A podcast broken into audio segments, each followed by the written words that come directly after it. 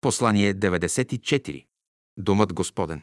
Земното притегляне, тежеста, е мълчаливата сила, която ни държи прикрепени към земята, за да можем да учим. Благодарение на нея ние имаме образ и име. За материалния свят това е необходимо. В всемира има светове, където други сили действат. Там земното притегляне не е необходимо, но за материалния свят. Ние благодарим за това чудесно училище, в което сме поставени. Има свещени моменти в живота. Божият дух дава един подтик. Това е творчески момент. В молитвата е казано «Изяви ми се тъй, както ти благоволяваш, както на тебе е угодно, ти слушай, бъди буден и кажи «Ето ме, Господи». Тези, които ни обичат, образуват около нас аура. Това е атмосферата, в която живеем, от нея черпим сили, тя ни крепи. Като страдаме за нашите близки заминали, връзката с тях става още по-дълбока. Работата поддържа здравето. Ученикът работи. Това е творческо усилие. То поддържа действието на всички органи и системи и тъй човек е здрав. Една космическа хармония има в него. В човешкия организъм има една чудесна система от жлези с вътрешна секреция. Когато те са в съгласие, човек е здрав. Техните секреции, излъчвания, чрез кръвта, се предават на всички органи и тогава те функционират правилно. Пазете правилото. Не коригирай божественото. Живейте прост и естествен живот, ще си спестите много излишни страдания. Въображението е виждане на душата.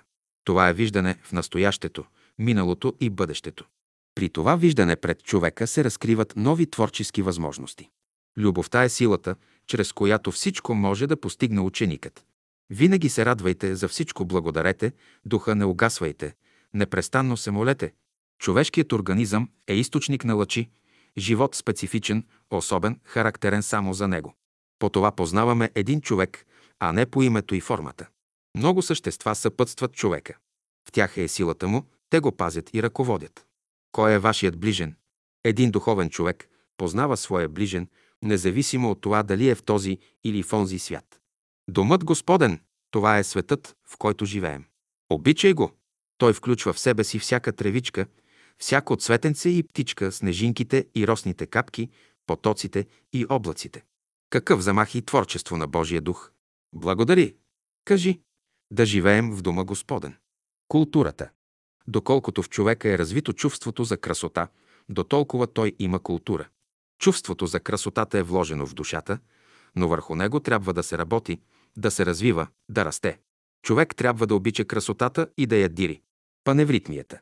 Движенията имат магическа сила, особено когато са проникнати от чувство, мисъл и воля.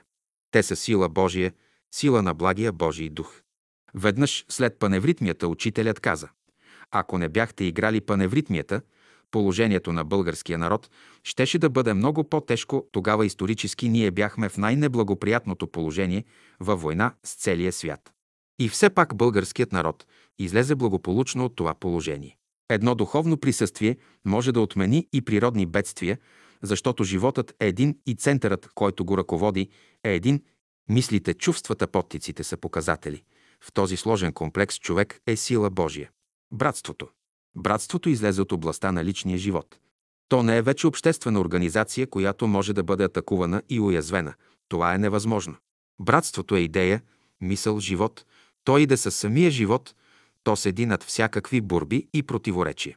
Братството принадлежи на големия всемирен живот. Същият закон въжи и за човека. И той в своя път излиза от областта на личния живот.